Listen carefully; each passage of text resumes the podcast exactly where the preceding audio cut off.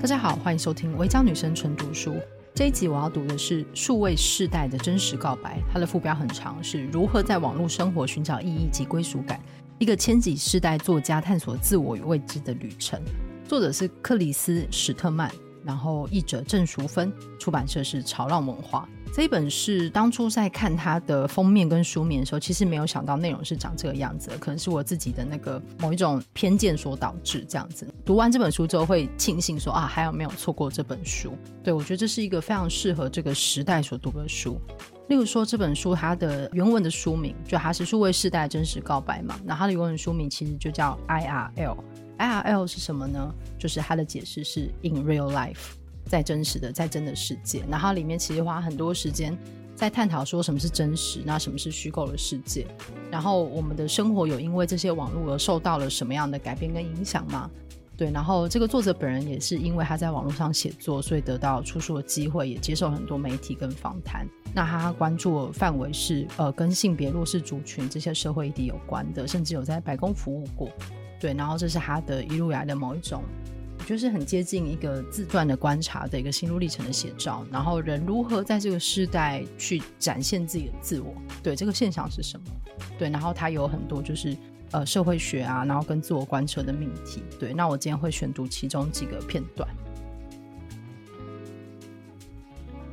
当我问 Google 何谓真实时，我绝不是第一个求助网际网络寻找答案的人，因为现在有很多人不管有没有宗教信仰，都在网络上寻找意义。所以，网络有很大的一部分是提供建议，尤其是社群媒体上充满了心灵鸡汤部落客、人生教练、星座迷因图，动不动就标示主题标签的身心健康账号，励志的 Instagram 标题多半只引来白眼，还有一大堆 Hashtag Self-Care 自我守护的贴文。还有一种现象，至少在某些社群媒体圈子中，有越来越多人追求真实性，也就是一种要活得更真实的方式。除了以励志和身心健康为主题的账号外，线上普遍兴起追求真实性的文化。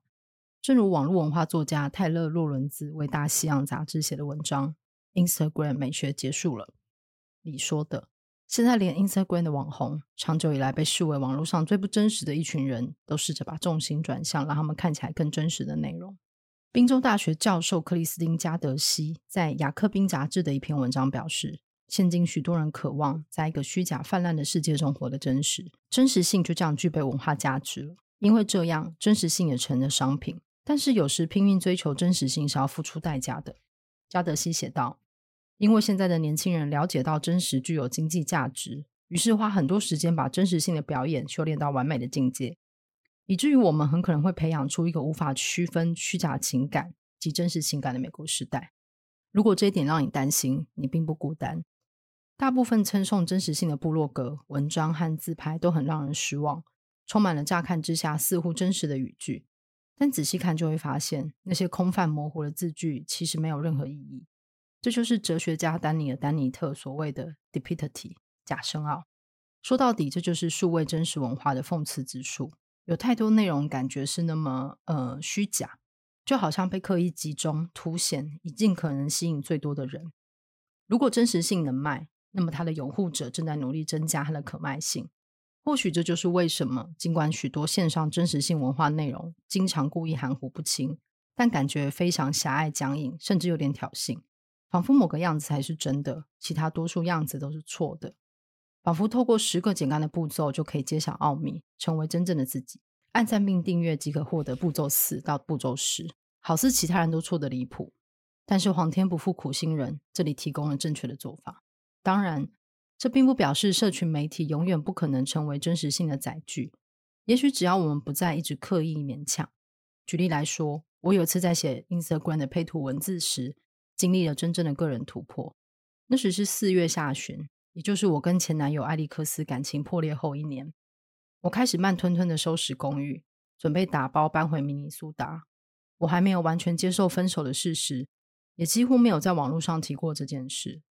但是有一天，就在把书本装箱装到一半时，我拍了一张客厅壁炉的照片。我坐在地板上，将照片上传到 Instagram，然后开始草拟配字。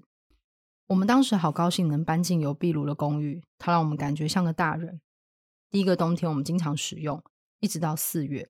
然后事情就开始走向结束。第二个冬天，我一个人住在这里，好几次想点燃壁炉，可是没有一次成功。不是因为壁炉坏了，我找人来检查过，是因为这动作要很小心，而以前都是他点火的，我就是抓不住诀窍。又到了四月，下个月我就要搬家了，搬到一个确定不会有壁炉的地方。现在我不确定成为大人是什么意思了。我很确定不是拥有壁炉，甚至也不是知道如何使用壁炉，但剩下的我还在摸索中。我知道的是，自己永远不会再使用这个壁炉了。虽然我很希望自己能点燃壁炉，但我将永远记得那个第一个冬天，它给了我那么多温暖。写完这段话时，我哭了。我跟自己说，那只是一张壁炉的纯照片而已。但是我为了跟全世界说我很好。那花了一年时间试图隐藏的巨大失落感，就因为必须为照片写段说明而出乎意料的冒出来了。那则贴文显得如此突出，比我试图在网络上表现真实自我的大多数贴文都还要真实。它让我以一颗初学者的心，看到自己身上需要更了解的部分。青少年时期促使我加入教会的问题：我是谁？我要怎么活出有意义、有目的的人生？我对世界负有什么责任？现在是我和很多人在网上讨论的问题，在那种线上对话中，偏激好辩者往往胜出。最简单、最容易、最不复杂的答案，通常感觉最安全，且最容易推销。所以，很多我们在社群媒体上发表的想法与言论，尤其是关于社群媒体本身的，都很两极化。在有关社群媒体对社会有何影响的大多数讨论中，自诩为专家的人以强烈的意见带风向，而跟激烈拥护真实性的人一样。在更全面理解数位生活这一点上，这些专家的意见往往空泛而极端。大多数人都看得出来，这些专家分成哪两个极端：拉拉队和末日先知。拥护社群媒体的人认为，网络正与最好的方式是彼此更紧密相连，让我们的世界同时变得更贴近也更广阔。这些科技乌托邦主义认为，网络正在提升我们的生活品质，达到前所未有的水准。为真正的自我表达和资讯传播开启了无穷的可能性。这方以太空人惊奇的眼光、诗人的情怀，有时甚至是先知的狂热，讲述社群媒体，很难让人不受到他们影响。相信这些数位平台正在让我们更有效率、更紧密相连，且更能够以新颖的方式表达想法。相信这些建立关系的新途径，正在帮助我们成为更完满、更好的自己，也更真实。看到社群媒体帮助鼓吹和整合诸如阿拉伯之春这类社会运动，或者帮助跨性别人士和身心障碍人士拥有比以往更活跃的生活和身份，就很容易了解为什么大家会很期待社群媒体有可能改变世界。它帮助众人连结、学习和促进改变的力量非常惊人。但也有人不以为然，他们认为社群媒体让我们变得更加疏离、孤独，变成超级自恋的世代。还有。或许这一点最令人担忧，让我们变得极度虚假。他们眼中的数位世代，每个人都越来越会算计，重视积极参与，按赞数和影响力更胜一切，而虚伪得到奖励，真实得到处罚。这样的世界令人深感忧心。对他们来说，这是一个让人变得越来越不像人的世界。查看现有的一些研究，就很容易理解他们的观点为何如此灰暗。每天，我的推特上都会出现令人不安的推文。内容就像全国公共广播电台的这则。最近的一则研究发现，一直点阅社群媒体的人与较少点阅者相比，前者患忧郁症的风险几乎是后者的三倍。当然，仅仅因为两件事相关，并不代表彼此之间有因果关系。但这绝非唯一一份认为过度使用社群媒体与幸福负相关的研究。换句话说，增加使用社群媒体会伤害我们。看着 NPR 那则推文前后的其他推文。再想想，要知道相信哪些内容多困难时，就会感觉那个研究结论是真的。看到 Instagram 那些纯洁无瑕的照片，很难看穿看似完美人生背后的真相；而看到 Reddit 上对美容的叙述，也很难真正理解字里行间的层层讽刺。大家习惯隐藏失败，大肆宣扬成功。网络也鼓励我们尝试不同的特效、美术设计与身份，仿佛那些都是戏服。结果在社群媒体上。我们既事事存疑，又轻率相信。我们不知道该相信谁。面对真假难辨的状况，我们进退失据。于是既不信任任何人，又信任所有人，包括我们自己。我们在拉拉队的乐观主义与末日先知的失败主义之间摆荡，有时甚至两者并存。伊利诺大学纳巴纳香槟分校传播系教授罗伯麦钦尼在数位断线里写道：“这种举棋不定的心态，感觉自己像是一只脚踩在冰桶里，另一只脚踩在滚水里的人。”他说：“赞扬社群媒体的人提供了我们需要的乐观态度，但往往让我们付出代价，无法诚实评估社会生活带来的挑战。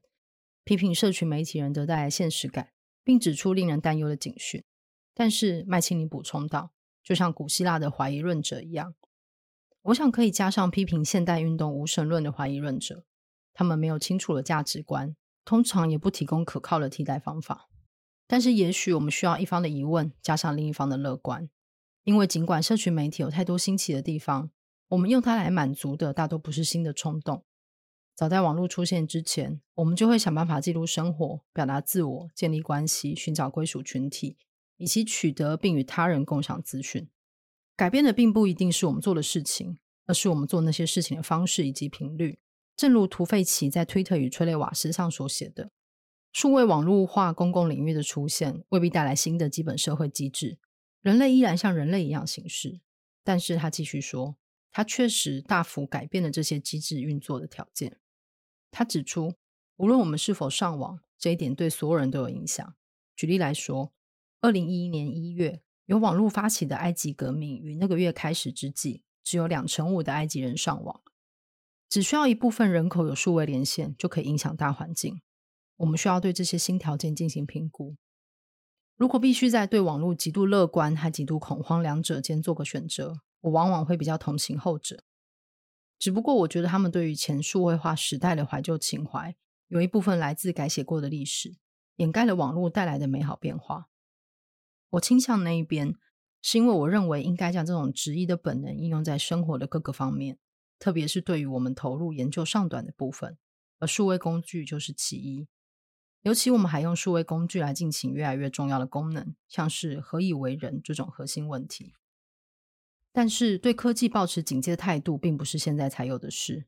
就像许多人指出的，这是老掉牙的事了。在柏拉图的《费德鲁斯篇》中，苏格拉底批评写作的技术。而我的祖母告诉七岁的我，电视真的会让人的大脑烂掉。一直以来，永远有人提倡技术，也有人批评技术。亚斯卓泰勒在他的《人民的平台》，关在此。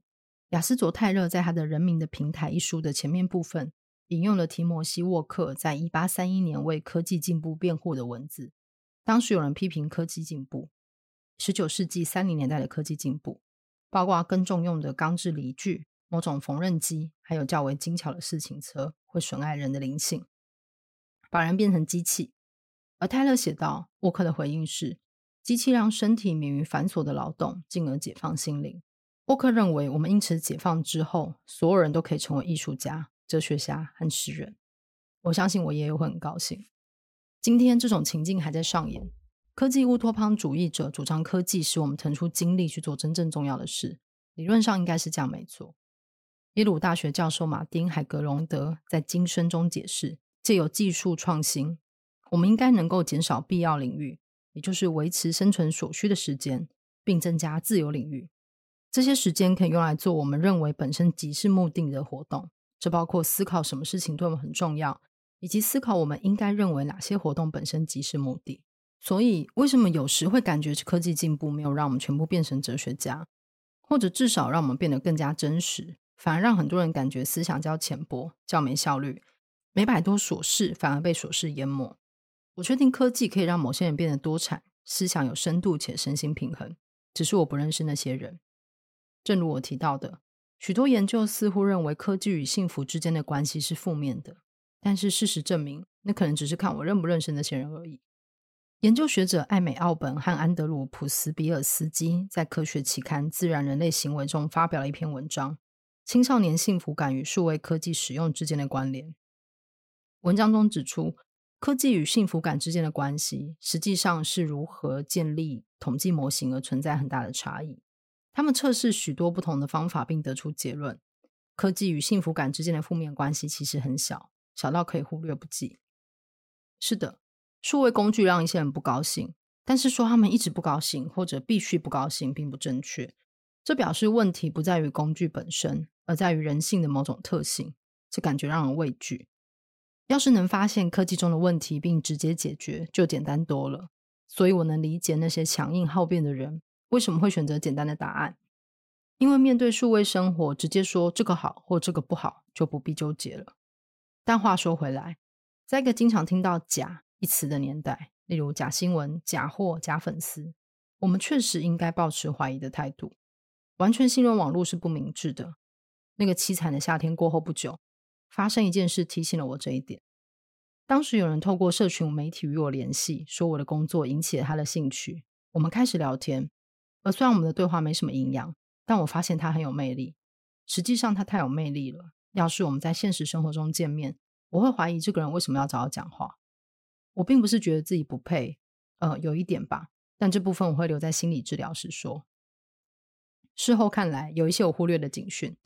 他的某些照片怪怪的，他对于个人资讯说得很含糊。而他有一次提议要视讯，结果又说他的手机坏了。我对于自己不想看的事情视而不见。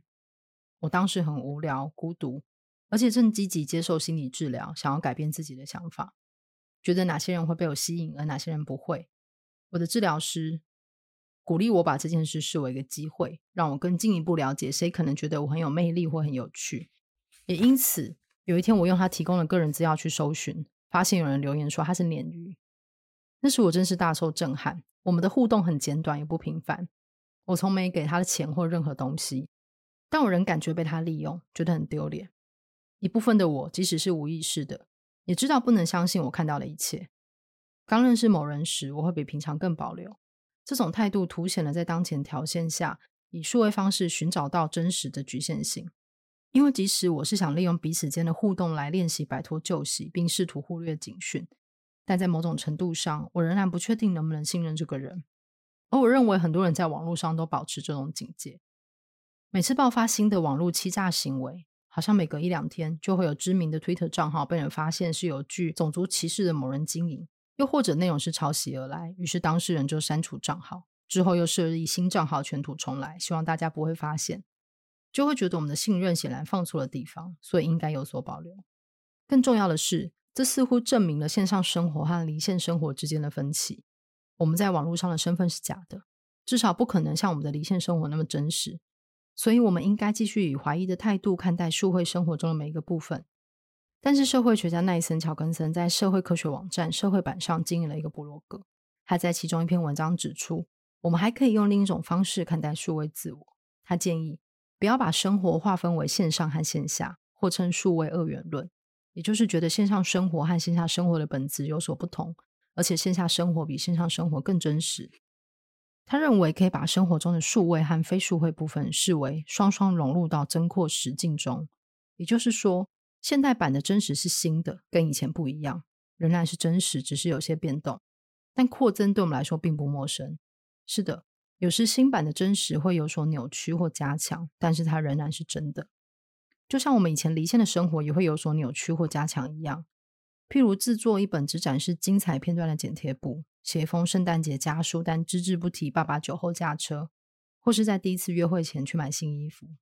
在这种认为我们的生活并不是现在才扩增，只是用不同的方式扩增的观点下，我们的线上生活和线下生活并不是分开的，而是比以前更加纠结。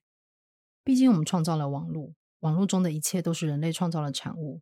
乔根森写道：“实体世界的政治、组织架构和不平等现象，都是数位领域本质的一部分。而建立这个领域的是具有历史、立场、利益、道德和偏见的人类。当然，它也反过来塑造了我们。而我们改变，它也会跟着改变。尽管如此，无论我们是否接受在线上比在线下更容易、没那么真实，至少在某些部分是如此。这种观念，很多人确实都有这种感觉。”过去几年，为了更进一步了解无宗教信仰的人，我一直在与一群研究人员合作，包括马赛诸塞大学波士顿分校社会学教授兼研究员艾文史都华，前面提过的贾基佛斯特，加上明尼苏达大学社会学教授潘尼艾吉尔和一群志工的支援。其中一项合作是在二零一九年，针对有宗教信仰和无宗教信仰的个人做了一次问卷调查。在问卷最后，我们询问受访者在线上和线下寻找群体的频率，以及他们在线上和线下寻找意义的频率。我们预期以意义为重的人会在线上和线下都寻找意义。同样的，那些想寻找群体的人也会说在这两个地方都寻找群体。结果并不是，实际上是那些说在网络寻找意义的人也说他们在网络寻找群体，而说在实际生活寻找意义的人也说他们在实际生活寻找群体。尽管大多数人终究都说两者皆有，而线下的群体与意义相辅相成。这显示大家并不认为数位与类比两个世界可以互相融合与增益，反而视为独立的工具，分别在其中寻找人际连结与意义。我几乎一生都在寻找群体和意义，而且无论是在线上还线下都这么做，因为我只是把数位平台当作另一套工具，实际上做的还是不能经常使用网络前做的事。我并不是认为我的经验放诸四海皆准。但我想，那些像我一样总是想要寻求意义与归属的人，在线上和线下也都是这样。事实证明，在这方面我可能属于少数。看来，至少在这一点上，数位二元论者说对了。大家要寻找群体和意义时，可能就是把线上和线下的生活分得很开。就算实物上会混在一起，他们可能也还是觉得两者是分开的。无论原因是什么，都应该来检视一下这种分裂。因为随着我们把越来越多的生活转移到网络上，并越来越不信任传统体制，许多的人会期待网络，而不是线下生活来满足他们对群体和真实的需求。科技在进步，要面对的问题还是一样。我们要决定跟谁密切往来，跟谁保持距离。我们要梳理记录生活，作为一种记忆和理解的方式。我们要弄清楚自己是谁，并让外界知道自己想要成为什么样子。我们要努力，也许比其他事情更努力，在接纳我们的团体中找到自己的位置。我们以数位的方式做这些事，表示我们需要找到在线上感觉真实的方法。这也代表另一件事，一件充满希望的事。它存在着一个前所未有的机会，可以用社群媒体来进一步了解更深层的人类问题与冲动，也许可以更靠近真相，弄清楚到底真实是什么，进而解决在我十几岁时带我加入基督教，并从那时起一直引导着我的人生的问题。其实，社群媒体的兴起，可能是人类弃轻做这件事的最佳机会，因为就像一个朋友曾经跟我说的，社群媒体就类似社会的哈哈镜，因为它扭曲了某些事物，又揭露了另一些事物，这使得身在其中的我们很容易就迷失方向。但同时，它也提供了肥沃的土壤，让我们有机会更加了解自己以及周遭的世界。因为我们正在进行新的尝试，因为在以数位方式寻找意义与真实的这件事上，我们都是业余者。就有机会以新的角度来看事情，所以即使有时我会想避开社群媒体，但同时也觉得放弃社群媒体未必就能解答我几乎一辈子都在疑惑的问题。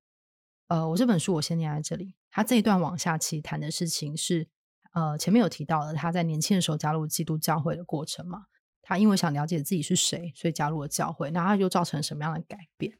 对，然后我觉得这整本其实都非常好看，然后引用了非常多社会学的研究，然后跟他自己的各种的观察。